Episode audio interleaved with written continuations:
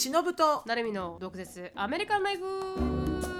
この番組はアメリカ在住20年超えバツイチアラフィフのしのぶと17で留学。アメリカで人生のエグさを知り29で沖縄に戻ってきたなるみが日本とアメリカの生活を毒舌に切っていく番組です。インスタグラム、ツイッター、YouTube でのコンテンツ配信や毒舌コミュニティと称したオンラインサロンでは収録の様子や映像付きの独占エピソードを配信しております。オンラインサロンは毒アメ .com インスタグラムは毒アメアンダースコアオフィシャルツイッターは毒アメ2018そして YouTube は毒アメショートストーリーで探せますのでぜひチェックアウトしてみてくださいあ皆さんにお知らせです。しのぶとなるみ毒舌アメリカンライフライブイベントのチケット販売が4月1日2日から始まります。イエーイ。イエーイ始まっちゃいますね、今年も。はい始まっちゃ、はい。今年も始まります。ティケット .jp、tekett.jp で、毒アメと探してもらえるとすぐ見つかるかと思いますので、はい、あの楽しみにしていただけたらなと思います。つぶやきから入っていきたいと思います。私のつぶやきはですね、あの、はいやっとやっと私の本の発売日が決まりました。本当にやっと決まりました。おめでとうありがとうございます。あの話したいことはたくさんあるんですけれども、うん一応あのー5月24日発売となりました。素晴らしい。はい、あのー都内とかうん大阪はもしかしたら5月22日に店頭一部書店に並ぶかもしれませんが、正式な発売日は5月24日となりますと。で沖縄にも五二五？524、五二四。はい。524、5月24日。沖縄にも5月24日に並ぶとは思うんですがと、うんうん。1日遅れるかもしれませんと。いや沖沖縄縄の場合は。はとちょっとどっちかとちょっと前売りした方がいいんじゃないの？沖沖縄は。でも分かるんですよ。多分沖縄ホームタウンですよ。多分送るのが少し遅れちゃうんですよ。沖縄はやっぱは離れ島なのでね。ということで、あのー後にカバーも完成したものを、うん。あのうん送りおお見せできるかなと思いますんで、うん。うん。はい。あのータイトルは「私は雨で明日は晴れで」っていうタイトルなんですけどこれは本当にあのあペペアランドにいる時にうん。寝落ちしそうな時に思い浮かんだタイトルで。うん。本当にもうなんかこう、ね、眠いなと思ってた時にうんパッと思い浮かんだ、あこれだなって思ってうん。のが、あの採用されました、うんうんはい、うんなのでぜひ、うん。あのでプリオーダーが多分もう少しすすぐ始まるとは思うんですけど1ヶ月前ぐらいから、うん。なので、あのプリオーダーが始まり次第またお伝えしたいなと思いますが、うん。はいあのーちなみにすいません内容は、うん。あの私が過ごしてきた10年アメリカで過ごしてきた10年を、あの高校留学の前から、じゃあなぜ高校留学に至ったのかから、うん。私の高校時代、まあ、ポッドキャストあるポッドキャスト聞いてる方は多分詳しくわかると思うんですけどあのやっているホストファザーの高校の時から始まって、英語の成長とともに私に起こったことを詳しく、うん。できれば小説っぽくっていうのがテーマだったので、うんもう自伝自伝なんですけど少しね。あの、うん。小説っぽくか書いている感じです。うんだからあの、うん初めてなんであの日本語が間違ってるよとか多分あると思うんですけど一生本当に頑張ったんですけど 2年かけて一生懸命頑張って直したんですけど、うん至らないところがたくさんあるとかとは思いますがそれはもう本当にスルーしていただければなと思います。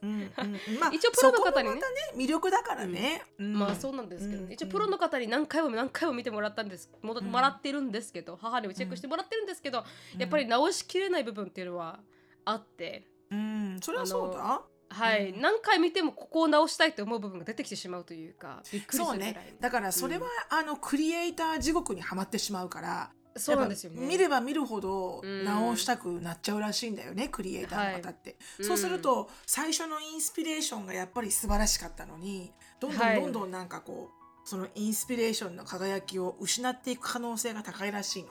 だからあんまりあんまり見直さなくていいみたいだよ、うん、うん。確かに。だだからあの途中からもうやめてくださいって言われましたからだよね、ううん。そういうのもありつつ、うん、だってなるみちゃんのその10年間のいろんなこの,、あの波乱万丈な10年間と、ね、そこでなるみちゃんが成長して分かったこととか、い、ろんな自伝が書いてあるわけじゃん、うん。そこはい。そそこが価値なわけであって、はい。なるみちゃんここは「が」ですよ歯じゃありませんみたいなことを言う人はね あのもうもうもうそれはちょっと読み方間違ってらっしゃる。うん。もっとこのメッセージを読もうちゃんと。ううんうんうんなのであの、うんはいあのそう一生懸命書きましたんで、うんうん。ぜひ楽しみです。私はまだ読んでないので当たり前だけど。あそうですけど私もままだ本ができてないんですよ。逆に言うと。いやそうです。は本がまだできてなくてまだ最終チェックの段階なので。そうだよね。あのあれだよ。あの私にはあの PDF でいただいてもいいよ。あ本当ですか？でもまだあの PDF も私もらってないんですよ。PDF の 本当に。はい。PDF バージョンをね先にねあの一応はいはい。300ページありますんで、あああのじゃあちょっと一番長いそうです。あじゃああの クリエイターさんが書いた本の中で。ギギギガ便でお願いします。ゲガビで。あの300ページというあの長い本なのでね。うんぜひ、うん。あのあどの方でも多分共感できるかなと思いますので。だよね、はい、うん。うん。だから本当今からね留学にあの行こうって思ってる方だけじゃなくてね留学したいって思ってるお子さんを持つお母さんとかねお父さんとかねそね。うんな人にも全然ややっぱこうほらどういう心境でどんな風にねなっていくのかってやっぱ見えないところでもあるし。はいでたまたま university にいらっしゃる方であれば今後うん。マスターを考えている方だったりとか。で、ね。マスターの目の前の方はマスターの取り方だったりとかっていうのも、うん。どういう面接だったとかも話してるんで、うん。あのいろんなね、うん。あの立ち位置に行く人また学校に戻りたい人また学校から出た人もいろんな意味で、あの共感できる部分があるんじゃないかなと、貴重なね。はい、貴重な情報もたくさん入ってるよね。うん。はい、ぜひ楽しみです。はい、楽しみにしていただけたらなと思います。それが、はい。あのお知らせでした。で次にあの、うんまあクイックリーに、うん私あのす昨日まで東京に行ってきて、おおそうだそうだでそうだそうだ。はいうん東京に行ってきて、あの、見た見たインスタグラム。うんあはいあの、YouTuber のバイリンガルベイビーズのアイシャさんっていう人がいらっしゃるんですけど。うんうんうん。あのその人に会って、うんでその人とお話しした後にあの、うんシドニーにっていう、うんこのシドニーは私高校時代の時にあの DV のホストファミリーからうん救ってくれた子子なんですけど、うんだからすごく長くえーあの付き合ってくれてて毎回何かあるたびに連絡くれるんですけど、今回たまたま日本に来るって言って来てて、うん。であの6年ぶりに会ったんですけどすごく。ああの六年ぶりだったんだ。6年ぶりです6年ぶりです。一旦私があの3年付き合ってた人と別れた時に意気消沈しててその時に会いに行ったんですよ。はいはいはいはい。でその時に会いに行ってそれからなので6年ぶりに会いました。はい。すごいあの、どうだった？あのよかったですめちゃくちゃ。リユニオンは。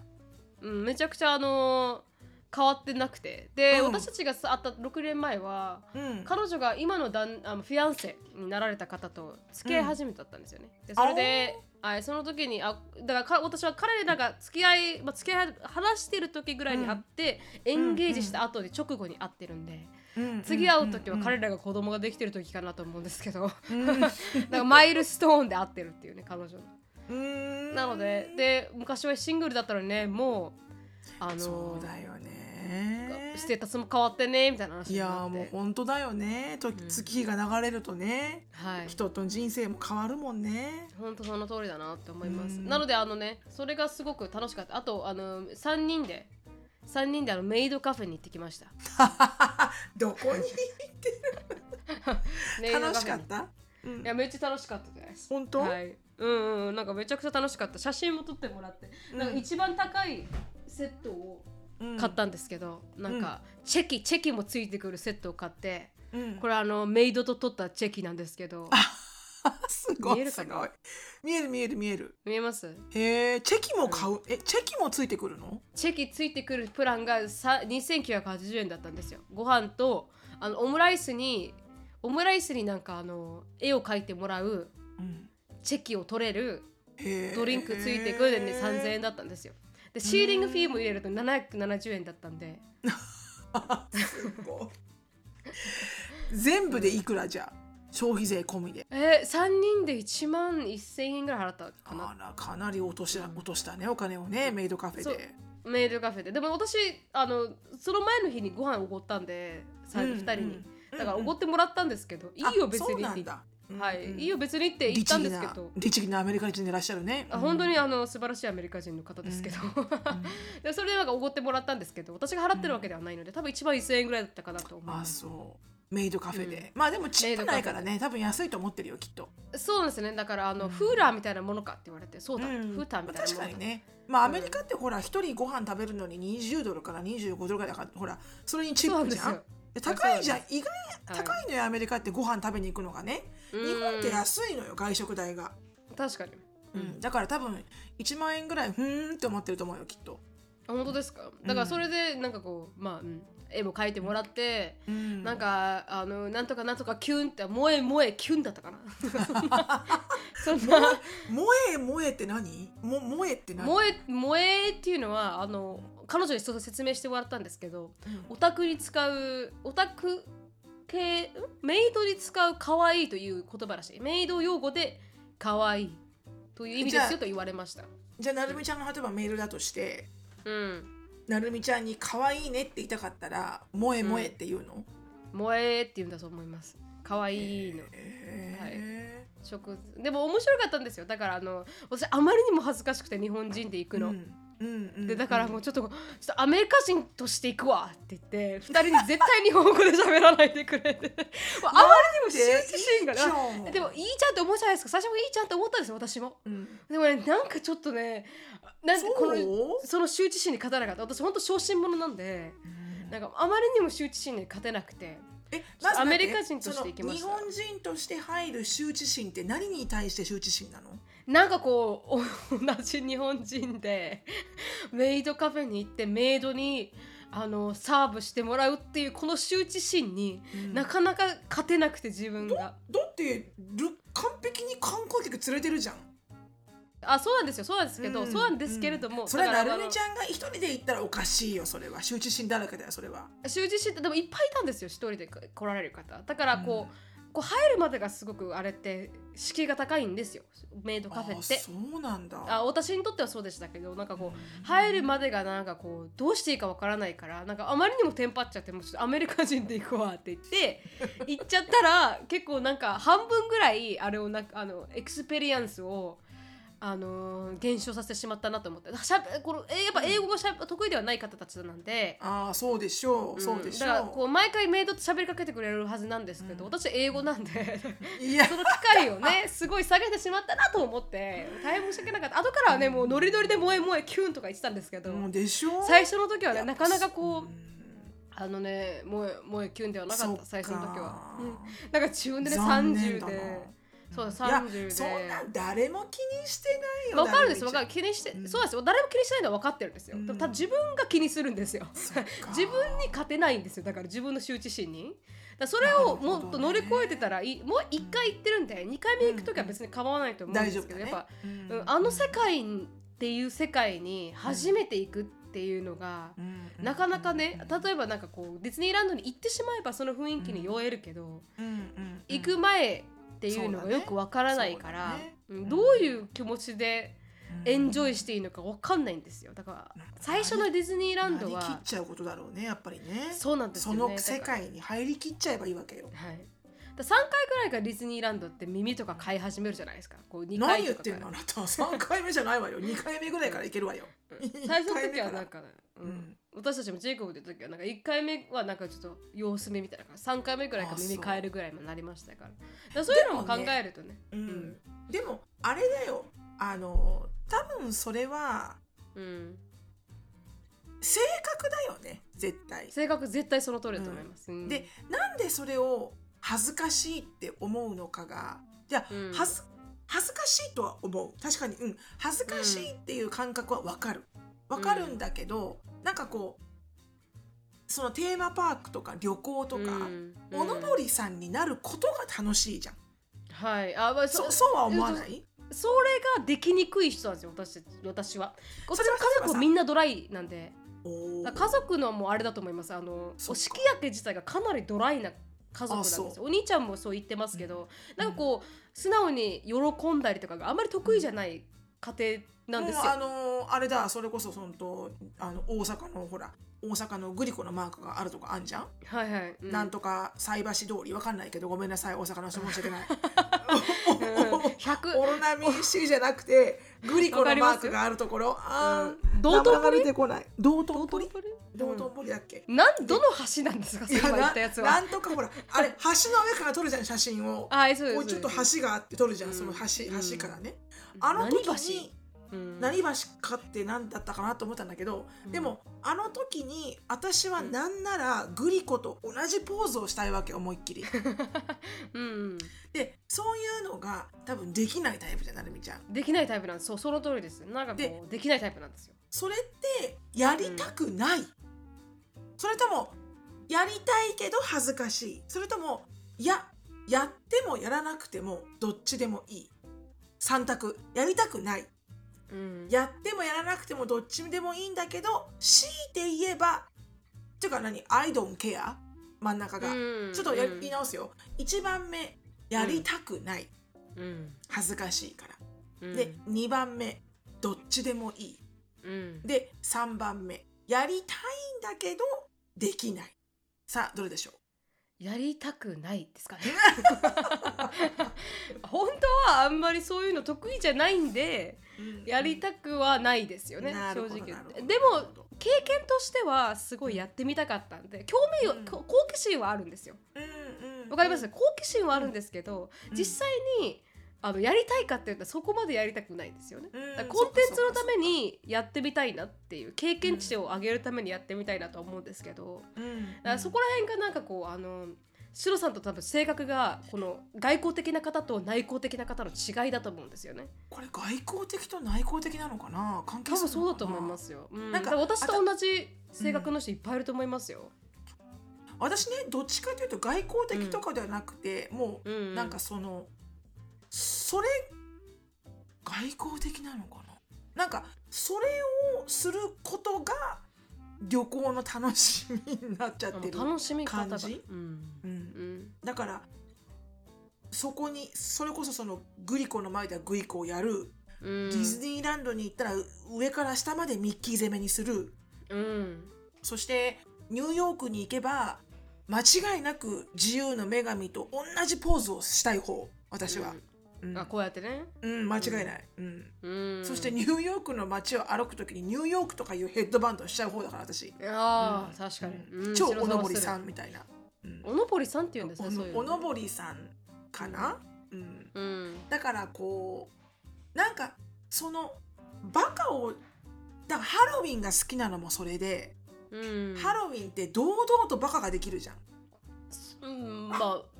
ババカとカテゴライズしていいか分からないですけど、あごめんなさいね綺麗なハロウィンの人いますよね申し訳い。ない、うん 確かにこここあのとそう素晴らしい綺麗であの、うんプロフェッショナルなハロウィンのコスチューマーもいらっしゃいますけど、はい。あの私にとってはこう堂々といろんな人がバカなことをやってることを、みんながバカをやってくれる、うん。それなくない？っていうのを着てくれるみんながはいはいはいはい。だからあーでもそれってやっぱ外交的と内向的にうん。突き。詰めてったら行くのかな、行くと思いますよ。性格がいかにイントロバートの人なのかいかにエクストロバートな人なのかっていうやっぱこうそれから会話が生まれるわけじゃないですか。外交的な人って。ああ面白いねっていうところから、確かに面白いよねみたいな感じ。そこらがこう楽しみにつながるんですけどなるほどね。内向的な人って別にそれをもこう楽しみにつながらないから、うんだってそれがこう会話の始めるものにきっかけにならない人が多いじゃないですか。うんうんだから余計になんかこうどうしていいか分かんなくなっちゃうと思うんですよね。このうんオーバーウェルムしちゃうというかその環境に。なるほどね、うんまあ面白いね。じゃあ、うん。例えばさ私がなるみちゃんが私と旅行したらすごいストレスフルになるかもね。でも今までやったけどしストレスのさんいいフルになら加減にしてくださいよってなってないよね。あんまりね。そ今こまで私もエクストリームにやらしてないしね、うん。なるみちゃんをね。あそうですね。確かに。でもそのなんかこう合わせることはできるんですよ。隣にそこまではっちゃけてくれてる人がいるとうん。なんかこうどっちかというとあこんな感じでいけばいいんだって思えるタイプなんですよ。わかります？うんうん一人でやると少しどどうしていいかわからないですけど。確かに一人では私もできないわ、そんななんかはっちゃけは。温度がなんかちょっとその合わせることができます。このすごい高い人に合わせることができて、うんうん。あのミミッキーの耳着てって言われたら消えます。そうだよね。でそうだよね、はい。うん。うんうんなんかそれがノリが悪いイメージはないもん私となるみちゃんの付き合いで、なるみちゃんノリ悪いなーって時なかったもん。うん、だからそ合わせることは全然できるんですけどただ一人でってなったらそうね。どういうふうにあうんあの確かにそうだいや立ち回ればいいのかわかんないんですよね。うんそうだよね。でも興味はあるんですよねそういう空間に。わかるわかる、うん。ちょっとシークレットデザイデザイアがあるわけよねね。そうなんですよね。なんかどうなってるんだろうとか、そうだよね。自分が行ったことないから、ううんんうんうん。まあまあそういうことがありました。そうねすいません。なんかまあなんか、あの私が苦しめていたのかなって不安になったけど。いや全然全然。そうではなくれ全然。なくてよかった、うん。な全然ないです。ただ、あのどっちかというと言ってくれた方があのそういう、こうシロさんみたいに、うん。めっちゃ楽しもうぜっていう人が言ってくれた方が、私はあそれに合わせることができるんでうんうんあの、うん楽ではありますよね。とても、うん。よかっうん。たよかった多分内向的な人みんなそう思ってると思いますよ。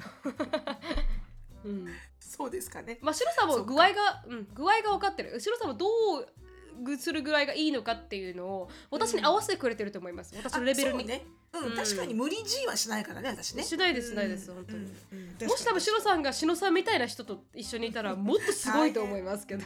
まあそれはね柏にいらっしゃる小林美和っていう人が。ああそうですようん。ねうん。それだからそういうの。そこでまあまあ大変だけど、ううんん。確かにまあでもいろんなところがあるからね、でもなんかこう、お互いにほほら性格は違っても、うん。あの 旅行とかってさこうみんながほら楽しめるように、うん。あのなるじゃん。あの、うん。なんつうんだろうな。こう楽しみ方が違っても。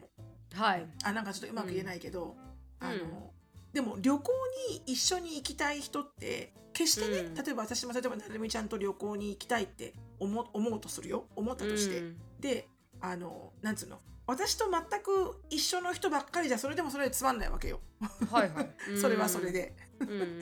やっぱりこういいろんな人がこう一緒になって旅行に行くから楽しいんだよね。私はうん。例えばそういうおのぼりさんをするのが好き。でもなるみちゃんは、例えばあの地味にこうすごく美味しいものを食べたい人とかさなんかいいろんな人がこう4人とか5人で集まっていく女子旅行が楽しいのよね。確かに。いろんなアイデアが生まれますしね。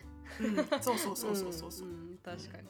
うん。だだなと思いました。だだかうん。らそれでちょっとあの、うん、ぎこちなかったなって自分では思っておりますけど、うん。はい、うん。でもまあまああの彼女に会えてたのよかったんですごく楽しかったです、本当本当。長くなってしまいまえした。一泊二日で行ったの？東京。弾丸です。はい、うん。一泊二日で。一泊二日で弾丸旅行してきのました。結局ホホテルはどうなったの？あホテルは前のあ回収回収。あそうですよ。すみません。ホテルは別のルームを取る取ったんですうん、やっぱそうしたんだ。別のルームを取って、はい、なんかああまりにもなんかおかしいなと思って。だよね。一緒にだってええ最近エンゲージした人と一緒になんか他人が寝るのって思ったんですけど、だからちょっと言葉って全然大丈夫だよって言ってくれたからよかったんですけど、うん。うん。だからそれを聞いてくるシドニーもシドニーだなと思いましたが。そうそうなんか感覚が面白いよね。うん、オープンマインデッドだなまあ一緒に住んでたんで1ヶ月、まあそうだよね。まあ、うん。救ってもらった時に一緒に住んでたんですごい、うん。あのなんかオープンマインデッドな子なんですよ。だからこう、うんうん。一番彼女がメイドカフェも楽しんでましたし。だから多分しのさんっぽい感じなんだと思います。どっちかというとなんかなのでねあの、うん。結構オープンマインデなんでそういうこと言っちゃうんだと思うんですけど何も考えないで。うんでもうん。はいそんな感じでした。うん。うんお疲れ様でございました。ありがとうございました、うん。はい。しのさんすいませんつぶやきどうでしたか？はい。私のつぶやきはですね、はい。あのふとしたところで見てしまった韓国ドラマにクソハマってしまったっていうことなんですけど、う。ん。あの 先週のに週末に洗濯物を畳んでてはいでなんか見ながらあの畳みたいなと思ってネットフリックスをブラウジングしてて、うん。ふって止まったカンドラのとこ止まった時に日本語の吹き替えで、あうん。の出てきたわけですよこの,、うん。あのプレビューが。はいはい。であ日本語ならサクッと聞けるからいいやと思って、うん。ふって何の考えもなく押した「あのうん。ザ・グローリー」っていうカンドラ。今めちゃくちゃ流行ってますよね。それね知らなかったの私。うん。めちゃくちゃ流行ってるって。うん。でこの「ザ・グローリー」あの 何これ？ごめんなさい。いじめの？かがかが輝かしき復讐、ううん。んっていうあのストーリー。なるみちゃん見てない？まだ見て私ちょっとなんかなちらっと見たらなんかいじめの復讐をするみたいな感じだったんで、重そうだなと思って見れてないんですよ。あのね 1話2話はクソ重い。いやーそっか。うん。あのほんとねちょっと私、あの早送りしちゃった。あのあ本当ですか。うん、見れなくて心がこうん。う痛くて、うん。でもちょこっとしかでもそのシーンも見ないと次に進まないのかなと思ったから少し見たけどあのうん。やっぱりこう早送りしたぐらいちょっとむごかったけどでも、うん。あのストーリーとしては素晴らしい。素晴らしい、おう。うん。あのねえ復習のやり方が、あのすごくなんて言うんだろうね。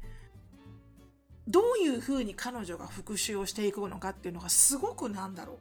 こうスマート。なんかこう いろいろ考えてて。ーうん。で彼女の最終的にどこまで行ったら彼女の復習は終わるのかっていうところまで私まだ見れてないのよね。まだ半分しか見てないから私、うん。最後まで行ってないの。だからわからないんだけど、これね非常に面白い。めちゃめちゃおおすすめします。何話あるんですか？わかんないです。あわかんない。今んとこ私今エピソード今私が8とか9マジかとかなんですよ。結構ありますね。ううん。ん、であの私の職場に一人韓国人の女性がいるんですけど、うん。駐在員で来てる。うん。その彼女に「ねえねえねえこのグローリーって知ってます?」って言ったらその彼女が「あうん。見たんですか篠野さん」って「あれめちゃめちゃすっごい、あの人気ですよ」って言われて「うん。あそうなんだ」で韓国でもあの大人気。そしてなるみちゃんから聞いたけど今日本でも大人気らしいですね、トップ10に入ってると思います。日本のネットフリックスのぜひね見ていただきたい、うん、えその復習の仕方ってこうグロい復習の仕方なんだか、うん。それとももっとなんかこうあこういう風に復習自分でもできるなと思うのか わかります？あなんか自分ではできないけど、うん。なんて言うんだろう。普通復習って考えるとさこううん。自分が強くなってでね。ねあの、うん。自分が強くなってそしてその人を殺すみたいな感じじゃん。はいそういうイメージです、うん。うん、でもまあもちろん最終的にその見てないからわからないんだけどでもうん。彼女の復讐のレベルってそんなレベルじゃないのよ。もほう。うそんなレベルじゃないの。もうね、うん。深い。でも深いんだけど、やっぱりうん。1話2話で見るあの惨さ、うん。もうこれ人間のやることじゃないよなこれっていう惨さが、やっぱりこう justify されていく気持ちよさはあるよね。ほう、うんそれはうん。相手の人生を壊していくんですか、少しずつ。なあもちろんですよ。壊していきますよ。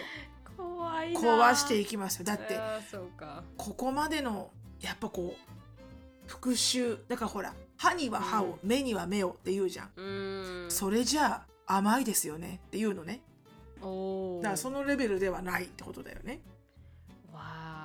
でもねすごくねすごくウェルリトンあのとってもウェルリトンだって、なん。なんだよお前はもう。well written って言われて英語でもわかんないし日本語でもわかんないですね。well written ってリプトンみたいなね。ちょっと自分で今言ってすごい受けちゃった私。何言ってんのお前。水野晴夫ですか私はっていう。わかんないですそのさ例えが。あそっか。ごめんね、うん。水野晴夫さんがわからないんだよね。わからないんです申し訳ない映画評論家の水野晴夫さん。はい。よく書けている脚本とってもよく書けている物語、うん。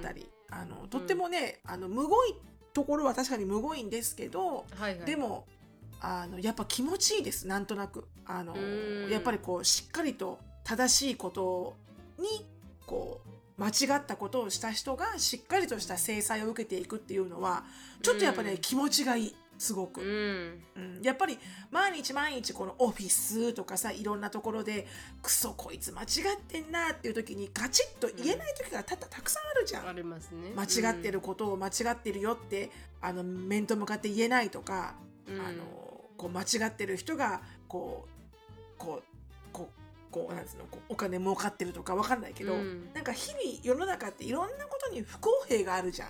確かに。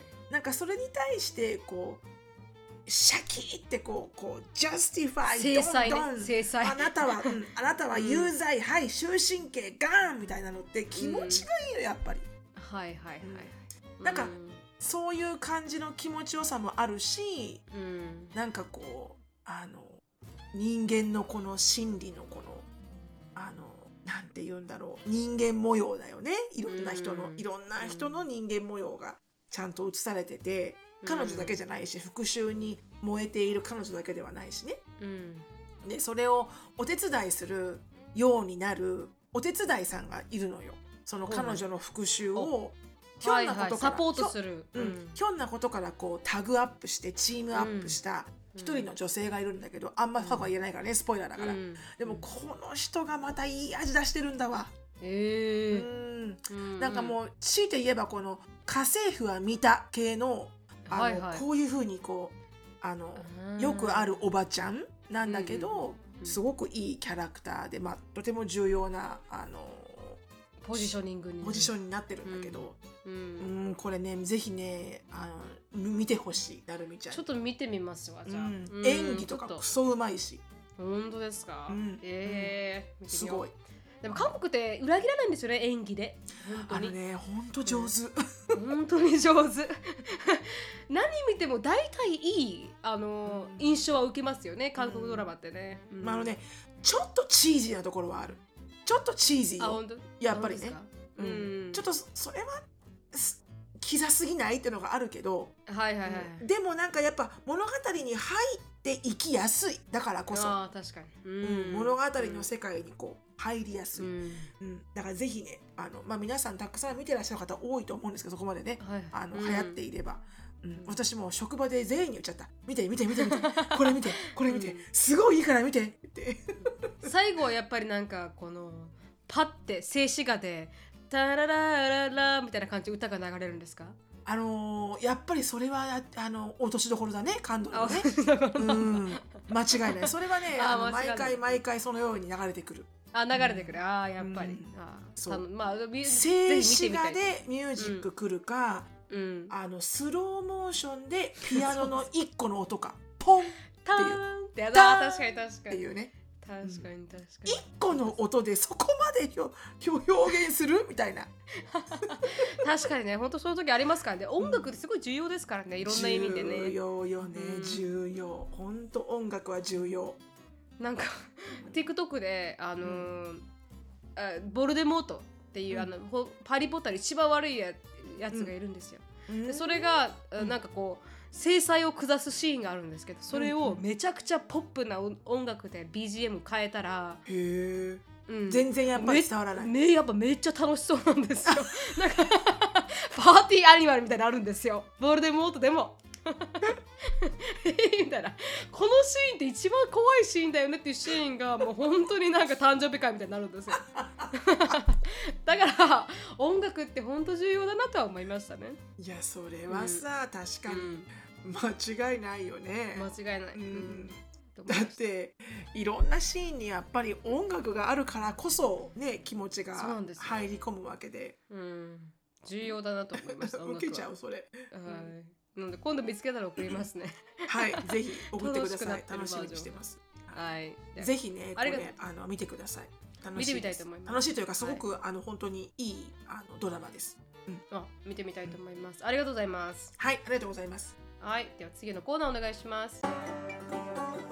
毒舌ミニチュア英会話レッスン。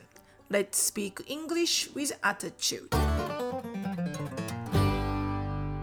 そのですね復習あのこのザ・グローリーにあのちなんで復習、はえー復習する仕返しをするっていうことを英語でどのような英語の発言発 発言じゃないや、えー表現の仕方がありますでしょうか？なるみちゃんいくつか言ってください。復習する、仕返しする。リベンジっていう。リベンジピンポ。ン。ペイバックピンポン。あーなあ他に何がありますかね？なんかね1234566個ある アメリカってめちゃくちゃ復習したいんですね、じゃあね。復習したい表6現がある。個あるよ、うん、えーリベンジわかんない。ピンピンポン。ペイバックうんピンポン、うんであと get back Get back. I'm gonna get back to you みたいな。あ、はいはいはいはい。うん。get back とか。あと、うん。あこれはね私あんま使わない。この2つはあんまり聞いたことがないんだけど、うん。Avenge Avenge avenge と、えー retaliate retaliate. アベンジはあの、うんアベンジのあのアベンごめん間違えた。テイクアドバンテじゃなくてこれ。アベンジアベンジごめんね。ちょっとこのアベンジはどう使うんだ？復讐する仕返しする報復する、で、うんえーリベンジにスペルが似ていますが不正や不正や悪事に対して制裁を加えるといったニュアンスがありますと。うんで、マーベルの映画に出てくるアベンジャーズは、このアベンジから来ていると考えられていますと。なのでこのアベンジャーズってことで、うん。不正や悪事を暴く制裁する人たち制裁者。へでアーベンジャーズ白い。ってことらしいです。うん。で、リタリエイトリタリエイトはこれも復讐する、報酬する。これはあのどちらかというと肉体的身体的物理的に復讐、報復をする。っていうふうに使われる表現らしいですね。あれはどうでしたか？そもうシ少しロさんが見たドラマは、アベンジンの方なのかあのリタリエイトの方なのか どちらかというとリタリエイトのあ方肉体的身体的物理的、はい。あ、に復讐報酬の方かな。うん。あとは最後にはこう return the favor あ。あーリターンのフェイバー聞いのたあなたの。うん。あなたの。フェイバーってお願い事って意味ですよね。うん。うん。で恩返しをするとかまあ恩を報いるっていうまあ、うん。いいいい意味でも使うんですよ。あの、あの例えばあのなるみちゃんがあの例えば私のために洗濯物をあの、うん。してってお願いしてうん。洗濯物を全部してくれたから、あのこ明日の夜ご飯食べに行かないって、あの to return the favor. あの、はいはいはい。I want to treat you みたいな、うん。明日の朝ご飯をおごってあげたいんだけどだってうん。私の頼みもやってくれたからみたいな。To return the favor ってことでね、うん。でもその代わりにこれを皮肉な表現でこう、要はこう意地悪をされたことに対して、その意地悪に対して恩を返してあげるわありがとう意地悪してくれてみたいな。はいはいはいはいはい。風にこううん return the favor っていう風に使うことも、とうん。あのたくさんありますと。うん。面白いです、はい。5つもこの復讐関連の言葉があるって面白いですね。なんかあの、ね。ポッドキャストアワードの時にうん「香りと言葉のラジオ」っていうノーズノーズっていう。人が出てたんですよ方たちがね、でうん。なんか日本匂いを表現する言葉って日本は臭いしかないって言って、うんうんだからこう一生懸命匂いを表言葉で表現しようみたいな話だったんですようん。それ以外ないらしいんですよ臭い以外本当に匂いスペシフィックに関連する言葉っていうのが日本は全く持ってないってにないかもね。うんく何々の匂いしかないらしいんですよなんかこそうだね。お花の匂いとか匂いとかね。あお花のそうですそうです匂いとか。うもう特定して匂いを表現する時臭いってやっぱ匂いを表現してるじゃないですか。だからアメリカはリベンジの表現が多いってことはみんなリベンジしたいんですよ。あのね、非常に justify passion が多いね。多い多い。うん。制裁することに対してのやっぱこのほらやっぱりこのあれですからあの、うん。テロリズムとか、うん。あのそれこそ何あのほらあの正常期とかに対する、あうん。ー言葉忘れちゃった。英語。出てこないけど。やっぱその justify に対してのこの気持ちが多いんだろうねアメリカってね。う。んうんうん、ということで、はい。なんか思いました、それを。はい。はい、なのであのたくさん出ましたけど、revenge, get back, pay back, avenge, retaliate, return the favor。これを、うん。えー、全て復習する、仕返しをするっていうところではい。覚えておきましょうというコーナーでした。ありがとうご。ざいます。ありがとうございます。このコーナーはケンブリースポンサーです。ケンブリーはオンライン英会話のパイオニアで、いつでもどこでもネイティブの方とお話しできるサービスになっています。紹介コード、毒舌 DOKUZETSU を入れていただくと、初回の15分無料になりますので、ぜひ試してみてください。4歳から15歳のお子さんを対象にしたケンブリーキッズもありますので、こちらもぜひチェックアウトしてみてください。今日のトピックに入りたいと思います。今日のトピックはですね、あの、はい。まあ世界に起きてるニュースということで、ちょっといろんな、あのこんなのあるんかいみたいなのが、ないくつか CNN であったので、それを、あのトピックに上げてみたいと思います。はい。じゃあまず最初、あのー前回私たちがあのお話しした内容がじゃチャット GPT について少し触れたと思うんですけど、うん。まあもう本当にあのチャもう AI が世界を支配するじゃおかしいですけど。であの影響を、はいはい、受けると見られている米国労働者について言えば仕事量の25%から50%は自動化に置き換えることが可能になると言われているぐらい AI はかなりですよね。日本でも今ニュースで作文は AI にはかい AI が書いてはいけませんっていうルールができたんですけど作文構成するなら AI を使ってもいいですよっていうニュースが流れたぐらい人工知能、AI がもうかなり身近なところまで来てるのかなとうん。思います。まあ、英語の、A- あアメリカだといろんな本当にちゃの AI のねウェブサイトとかあるんですけど日本はそこまでまだ日本語が対応しているものがないなっては感じるんですが そこで、うん。あのオンラインサロンのあやこさんが、うん。あの質問したことが私たちの番組を、ぜひあのチャット GPT で検索してくださいって言われたんですよ。なんていうか 試してみてくださいって言われて、検索してみましたチャット GPT で。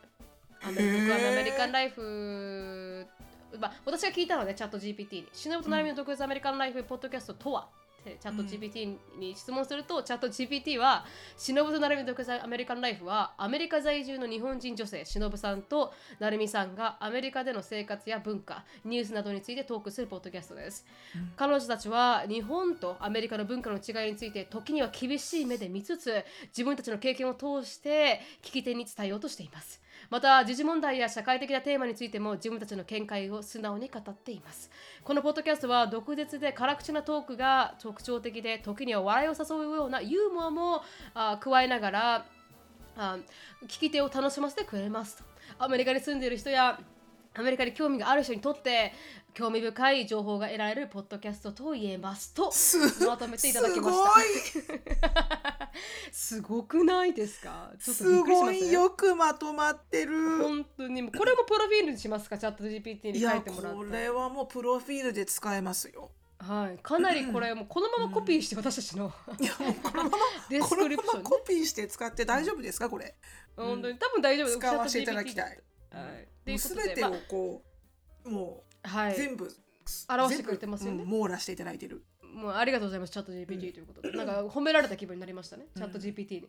うん。ってことで、まあ、しのぶさんってどんな人って一応この私たちについても質問してほしいって言われたんで聞いてみたんですよ。そしたらしのぶさんは残念ながらはい、私が保有する情報ではしのぶさんの詳細なプロフィールや背景については把握しておりません、うん。一般的な名前で検索しても情報が得られない場合があります。ただしアメリカ在住の日本人女性でありポッドキャストしのぶとなるみの特別ファンライフでなるみさんと一緒にトークしていることは確かです。とあそれは確かです。それは確か。で すそれはシロさんもね。確かですでもシロさん顔出ししてなかった期間がすごい長いじゃないですか、うんうんだからそういうのも含めて多分オンラインに情報がそこまでしのさんがないから、うん。多分知らないのはいいことだと思うんですよねまあ中そうですね。うん。うん。あのちょっとあのなんでしょうレア感をね残しておこうっていうところそうなんですよそうサフィスティケイレってなうん人じゃないですか、で素晴らしいと思います。私調べてみたんですよ。なるみさん,、なるみさんはどんな人と？おおそしたらすごいすごいすごい。意外にあの網羅されててのしすごい。るみの独立アメリカンライフでおなじみのなるみさんはアメリカ在住の日本人で、まあ、それは間違ってますね、はい、あの日本在住になりましたんで。でしのぶさんと一緒にポッドキャストを運営しています、なるみさんはアメリカ大学アメリカの大学で学士号を取得した後アメリカの IT 企業に勤務するなどちょっと私アメリカの IT 企業に勤務してはいないですけど。いつ？うん。いつ？幅広い経歴を持っています。彼女はポッドキャストの中でアメリカの日常生活や文化、社会問題などについて自分たちの経験を加えなあ交えながら素直に語っておりますと。ここ当たってますね。また、なるみさんは、しのぶとなるみの独立アメリカンライフの YouTube チャンネルでも活躍しており、ポッドキャストとは別に様々なテーマについて動画を投稿しています。彼女はシャープなトークと洞察力があることで知られておりおう、誰が知ってるのかな、いやうんそれは間違いない。うん。本当ですか？多くの人々から支持を得ていますということをまあうん言われたと。チャット GPT。シャープななんだ、うん。シャープな、えー、トークトとークと洞察力。あああるあるある。これはもうですか、はいウェルリトン、うん。うん。ちょっとあの、ウェルリトン。ウェルリトン。ね。っていうことでね、あのチャット GPT が褒められましたという。、うん。はい。まあそうそういうふうにね、チャット GPT だってあれだったりとか、他の AI だったりとか、本当に声まで真似てくるあの AI ソフトもあるので、へえすごい。知らない口の喋り方に合わせて声を芸もう能人と同じ声怖いにそうなってくると。だから本当にその通り。だから本当に誰が喋ってるのか分からなくなるんですよ、うん。だから本当にこの人が例えばすごい差別的なことををうん。AI に言わせたとしたら、この人が喋ったみたいになっちゃうんですよ今。うん、怖い。そうなんです。だからどんどんどんどん、怖い、うん、AI がうん。私たちの生活をね伸縮しているという状況です、怖いな。若干怖いなそれは、うんはい、っていうのがありました。次。うん。ちょっとよくわからんあのこれもまた面白いなと思ったんですけど。パンケーキ味のラーメン。は？米米国で発売。伝統の朝食をカップヌードルで。ばおバカかこれは。は？ちょっとね。パンケーキが？ラーメン、ラーメンヌードうん。ルの上に？メープルシロップパンケーキソーセージはい。and egg. はい。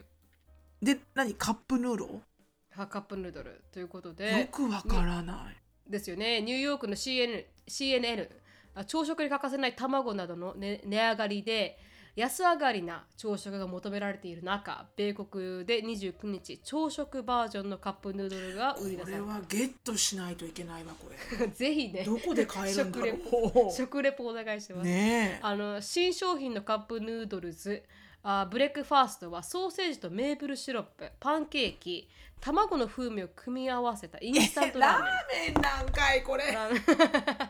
うん、水を入れて電子レンジで4分加熱あ調理するとスープ入りのラーメンが完成する、はい、えー中にはソーセージと卵が入っているのが見え自分でホットソースをかけたりメープルシロップを足したりご飯を入れたりするのもおすすめだという。はい、アメリカの日清の広告は昔ながらの朝食あ食堂で食べるような朝食カップ麺になりさまざまな食材を準備する手間が省けると説明する。同社の調査結果あ卵とソーセージとパンケーキを組み合わせれば最高の朝食が出来上がることを発見したという。当たり前ですよね。何の結果なんだろうね。それをヌードルにしてるのね。ヌードルにしてる。どううなのそれどうなの？はい、アナリストのニール・サンダース氏はこの商品について米国の消費者は、げあ従来のラーメンの味にはうんざりしているかもしれないが伝統的な朝食に関連した甘い味付けには興味を持つだろうと指摘する。カップヌードルズあブレイクファーストは29日からウォルマート一部店舗やウェブサイトで販売される。価格は1ドル18セント。100約157円ですということですね。ちなみにちなみにですよ。ちなみに同社が期間限定でカップヌードルを売り出すのは昨年秋に発売したパンプキンスパイス味のラーメンに続いて2度目。パンプキンスパイス味ヌードル。それ絶対失敗したでしょきっと。えでもでもパンプキンスパイス味の売れ行きは非常に良かったと広報はコメントしていると、うん、らしいですよ。マちょっジでと気持ち悪くないですか？日本い人の感やすごい気持ち悪い。だってラーメンだよ。ラーメン。そうラーメンがパンパンケーキ味。あーでも本当にいやちょっと待って。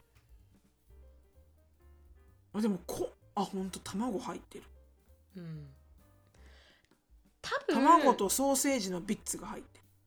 うわーうーんでででこれ食べてみないと分かんないから食レポするねお願いします。だからたもしかしたらルードルと思ってカップヌードルと思っていう先入先入観があるから美味しくないと感じるのかもしれない。でもそれをヌードルをパンケーキだと思って食べたら もしかしたらこれはパンケーキなんだって思えばいいんじゃないですか。同じカーブだし。ヌードルをパンケーキだと思パえと、ンケーキ。パンケーキがヌードルフォームになったものだと思えばもしかしたら許せるかもしれない、まずさすするわけよ。そのヌードルだから、うん。パンケーキをすすりますか？ホットケーキってすする味ですかあれ？絶対違うでしょ。うん。ねうん。えだってそんな、そんなん言ったら反対にラーメンをパンケーキだったらどうする、あらラーメンパンケーキがラーメンになる？そうだよ。パンケーキだしなるみちゃんこれはラーメンと思って食べて。って言われたら食べれないでしょ、ラーメンと思ってパンケーキを。確かに確かに。確かに。ね確かにその通り。うん。まず汁がないじゃん。パンケーキに。確かにね。でもメープルシロップが汁なのかもしれない。うん多分ね私なんとなくだけどなんとなくだけど、私の想像するところの落ちどころああのうん。味の落ちどころはパッドタイだと思うよ、なんとなく、パッドタイ？うん。本当、タイのタイのほら、うん。甘いはいヌードルあるじゃん、ちょっと甘甘辛のちょっとどべなんかちょっとねネバネバっとした感じの。ピーナッツソースみたいなね。そうそう。ちょっとこうサラサラヌードルではないじゃんあれ、うん、なんかあんな感じなんじゃないかなって思う。なんとなくの。私の味の付けどころは確かに。それのこうピリ辛のピリ辛を抜いたうん。甘い部分だけ残したようなパッドタイなんじゃないかなってなんとなく思うんだけど私はね。ちょっとよくわかんないんでしのさんにあのぜひ。はい。ウォールマートにじゃあえ？もうじゃあ販売してるのかすでに、してらっしゃいます。だからね。オンラインで買えよう買おうと思えば買えるかもしれない、うん、今ねアマゾンで見たら買って売ってなかった。あ本当ですか？うん、ウォールマートで見たら売ってるのかもね。そうですねモルマートで見たらもしかしたら売ってるのかもしれないうん、ですね了解です。まあはい、最後にちょっとしたなんかこれなんだこりゃと思った瞬間があったニュースなんですけどはい。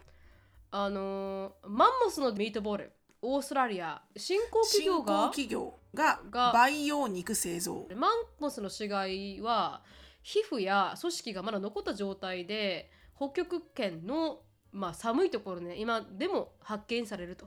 その発見からマンモスのゲノム分解が行われ氷河期時代のマンモスの生態が明らかになっていると。でこの情報を利用して研究室でマンモスの肉に近い肉が培養されたか。でマンモスのミートボールはオーストラリアの培養肉新興企業ボウが製造したと。うん。同じプロジェクトの目的は培養肉の潜在的可能性に注目してもらい どういうこと、うん。肉の潜在的可能性に注目してもらい、うん。まあ地球に優しい食生活を実現することにあると。このミートボールは28日からオランダのブールハーフェ科学博物館のコレクションに加わると我あ食べられないんですね。我々は食材をどう調理するかを考え直す必要があると。このプロジェクトを通じ世界の中でもっと多くの人に培養肉のことを知ってもらいたいという。うん。ボウの最高科学責任者のジェームズ・ライアル氏はそう語ると。このミートボールは人間による消費は意図していない。マンモスの肉と呼ぶこと自体やや拡大解釈でもあると。分かってるんですよじゃあね。実際には人工培養したラム肉にマンモスの DNA を少量混ぜていると。うーん。ということで、まあ、マンモスの肉が作られましたというニュースでした。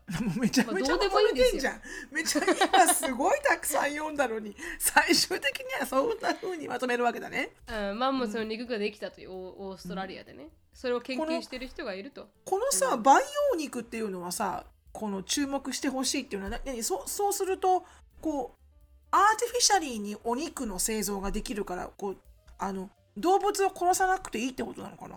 そうみたいですね。ちなみに培養肉とは？って出てきたんですけど細胞を牛や豚鳥などから採取しそれを増やした後増やした細胞を用いて組織を形成することから作ら作られますと。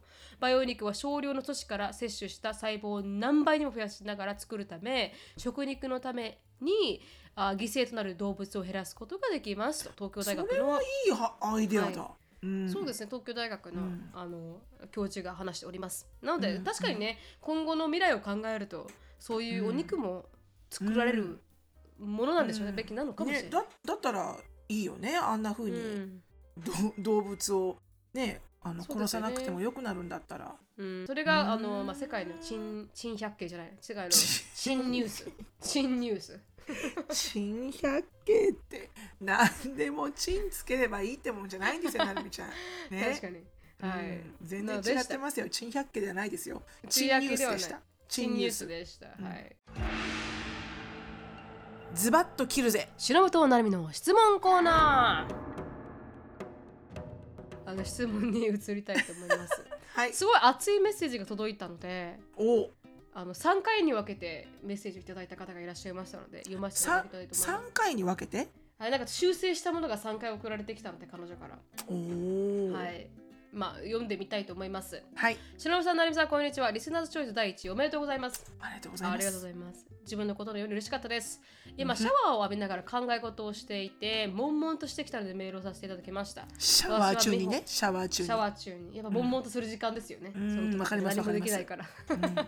え 私は美穂と申します。旦那はアメリカ人の仕事の関係で、来週から2人でアメリカに移住します。はいクリスマスイブにプロポーズ、2月末に入籍、入籍2日後、移民ビザを、まあ、申請、通常1年半かかる移民ビザ申請を特例措置のおかげで3月末に移民ビザの面接までたどり着けました。すごいですね。早いですね。あ今は審査待ちですと。コロナワクチンを未接種だったのでコロナワクチンをやったりインフルをやったりその他3つのワクチン接種あ BBA の身体やばみやばみ沢ですや,、やばみ沢ですわかんないです ちょっとどうどういうことかわからないです、そしてギリギリ旦那と渡米できるかの瀬戸際の状況ですと、激動の2月3月を過ごしてきましたが仕事を退職したので心に余裕が出てきました。そこで本題です。心に余裕が出てきたと同時に無駄に考えてしまう時間が生じてしまいアラフォーが仕事を辞めて渡米することが不安になってきて金銭面で不安でいっぱいです。もしかしたら生理前っていうのかももあるのかもしれませんが本当に不安で心配になっていることは金銭面ですとグリーンビザが届いて4ヶ月ぐらい経てば仕事ができるみたいなんですがとりあえず来月から無職です。そんな無職の私に対等に家賃を払ってね。私だけ払うのはずるい。50%じゃなくてもいいから払える払いで払ってね。でも私たち夫婦だから払えない時はしっかりサポートするから心配しないでね。でも私のお金だけで全てを払うのは良くないと思うから頑張った仕事を見つけてね。頑張ることは大事だよと言われました。えこれは旦那から？旦那から。はい今のは全部旦那さんが言った言葉ですね、うんうん。でちょっと前の私なら余裕のよっちゃんで仕事見つけるよって感じで前向きでした。でも今ははあんたの渡米のために仕事辞めたんだからむしろお小遣いあげるとか言えないのかよと。で思ってしまう超性格の悪い私がいます、いやうんうん。それは性格の悪さではないと思いますけどね、うん。当たり前かもしれません。ないです、はい。当たり前です。当たり前です。旦那は19歳で親元を離れて自分で留学費用のをアルバイトで稼いだ上に成績優秀で学費免除。それに比べて私今まで実家暮らし私のこと考えが甘々なのは本当に分かっているんです。来週渡米するのにこんなんじゃダメだと思います。アメリカの経験のある2人から喝を入れていただきたいです。よろしくお願いしますと。ちなみに旦那は英語が上達しない私の代わりに一生懸命日本語日本語日本文化を学んでくれて7年で日本語ペラペラです毎朝ご朝ごはんを作ってくれてコーヒーも豆からひいて入れてくれます。なんて、うん、素敵な人だなんていい人だ。うん。はい、今回のビザもほぼ旦那さんがやってくれました。かっこ笑い。そして引っ越し先や引っ越し業者の手配も旦那さんがしてくれています。愛してくれる、愛してるよもう毎日言ってくれて本当に感謝しかないんです。ただレベル、レベル高めのケチなんです。レベル高めのケチなんです。レベル高めのケチなんです。旦那のことをね。旦那のこと、うんはい。うんなんだそうです。うんうん。はい、レベル高めのケチな旦那さんから、まあ対等にし家賃払ってねまあそれは I will try my best honey って言ってればいいと思いますよ私。と確かにねうん 確かにうん I I understand って言って I'll do my best honey、うん、ってうん言っとけばあの絶対旦那さんは何とかする。その旦那さんだったら何とかする、そうですね、うん。聞いてる感じだとなんか何でもやってくれうるん。スーパー旦那さんみたいな感じもしますから、うん。で、うん。きっとねもちろん働いてほしいんだろうしあの、そういうふうにこう対等にやってほしいっていう考えはあのもちろんアメリカ人は強いと思うんだよね。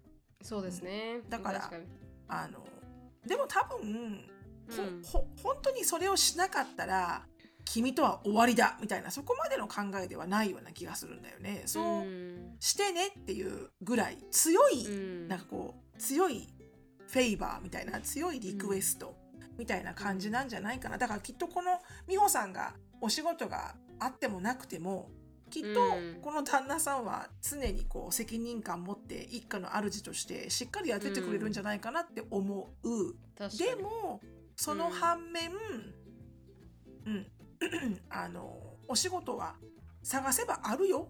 うんうんごめん。あの不安に思わなくてもあの私は大丈夫だと思います。あのすぐ見つかるかどうかは分かりませんけどうんあの日本で、ね、働いてた経験があるんであれば、うんあのはあのずっとこうアンテナを張ってネットワークしてお友達も作っていろんなところに顔を出していけば、絶対何か見つかります。そうですね確かに。ごめんなさい。これ彼だけど言葉をなんかこう聞いたらえって思いましたけど確かにですね。そうあのアメリカ人の考え方ってやっぱ本当に白さんが言うみたいに対等であれなければならないというか、うん。女性も働くっていうのが当たり前の考え方だからこそあのまあなんていうんですか？前置きじゃなくて啓蒙、うんななんていうんですかワワーニングじゃないですけどディスクレーマうん、ー disclaimer disclaimer じゃい、ないか、なんていうんですか、うん。そういう。なんて言うんだろう、ね、前もってなんかこう言うこと。うん、なんだろうね。 dis claimer ではないよじね。なんなんだろう。なんだろう。日本語で？けそれともけ英語で？どっちでもどっちでも。日本語ではなんていうんですかねそういうのね。日本語でも英語でもわかんない。わかんないね。警告、うん。違うよね。警告はちょっとい強いですね。確かに。でもそんな感じ、そんな感じです。なんかこうまあこの僕に頼りすぎないでねって多分言いたかったと思うんですよね。アメリカに行ってもね、うん。自分で好きなことを見つけて仕事を頑張ってねっていう意味もあったのかもしれない、うん。なんか多分さあれなんだよね。ん。ごめんなんかすごい喉が。うん。すいません。あのー、お？ちょっと待ってね。ちょっと確認していいですか？はいはい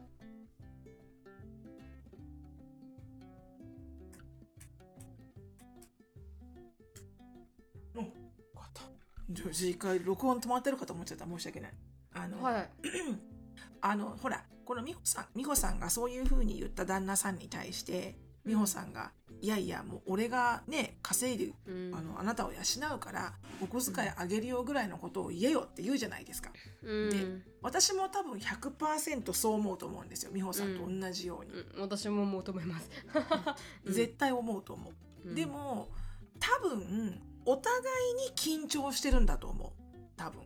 その渡米することに対して、旦に。那さんは旦那さんで美穂さんをしっかり守っていかなきゃいけないっていう責任感があればあるほど、うん。やっぱ不安に思うから、うん。そんなこと言っても君もさちゃんと仕事してくれよって思わず言ってしまう。うん。で美穂さんも美穂さんできっと「いや私国捨てていくんだからお前。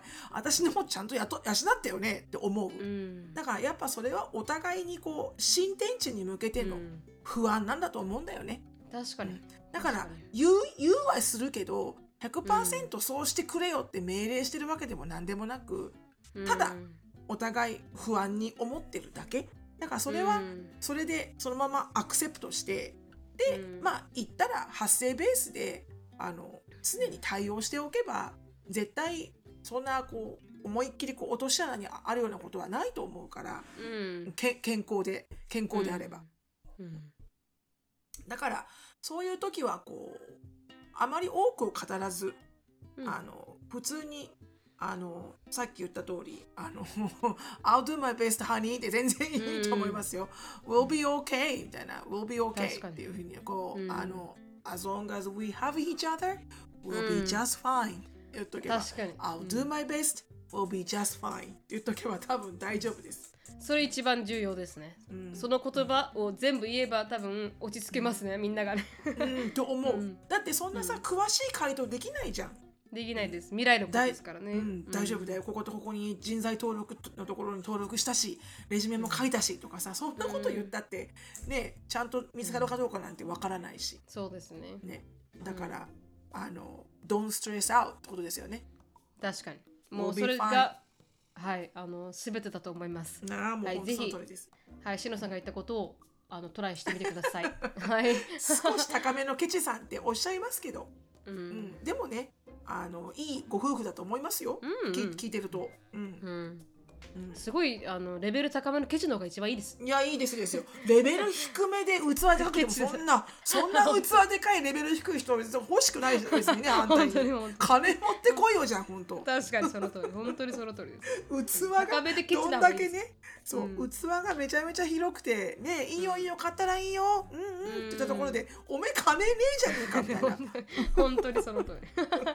それよりかいいです、うん、なのでぜひあの頑張ってみてください、素晴らしい。はい、ここで終わりたいと思います。はい質問、感想やポッドキャストで取り上げてほしいトピックなどがありましたら、なるみしきや gmail.com までご連絡お願いします。毒アメが大好きなあなたぜひお聞きのポッドキャスト媒体で良いレビューをお待ちしておりますまたは SNS でハッシュタグ毒アメとつぶやくとハートとコメントが返ってくるかも。では皆さん今週も1週間頑張りましょう Thank you so much for listening. I hope you are having a wonderful day. Please follow us on the podcast, but we'll see you in our next episode. Bye! Bye!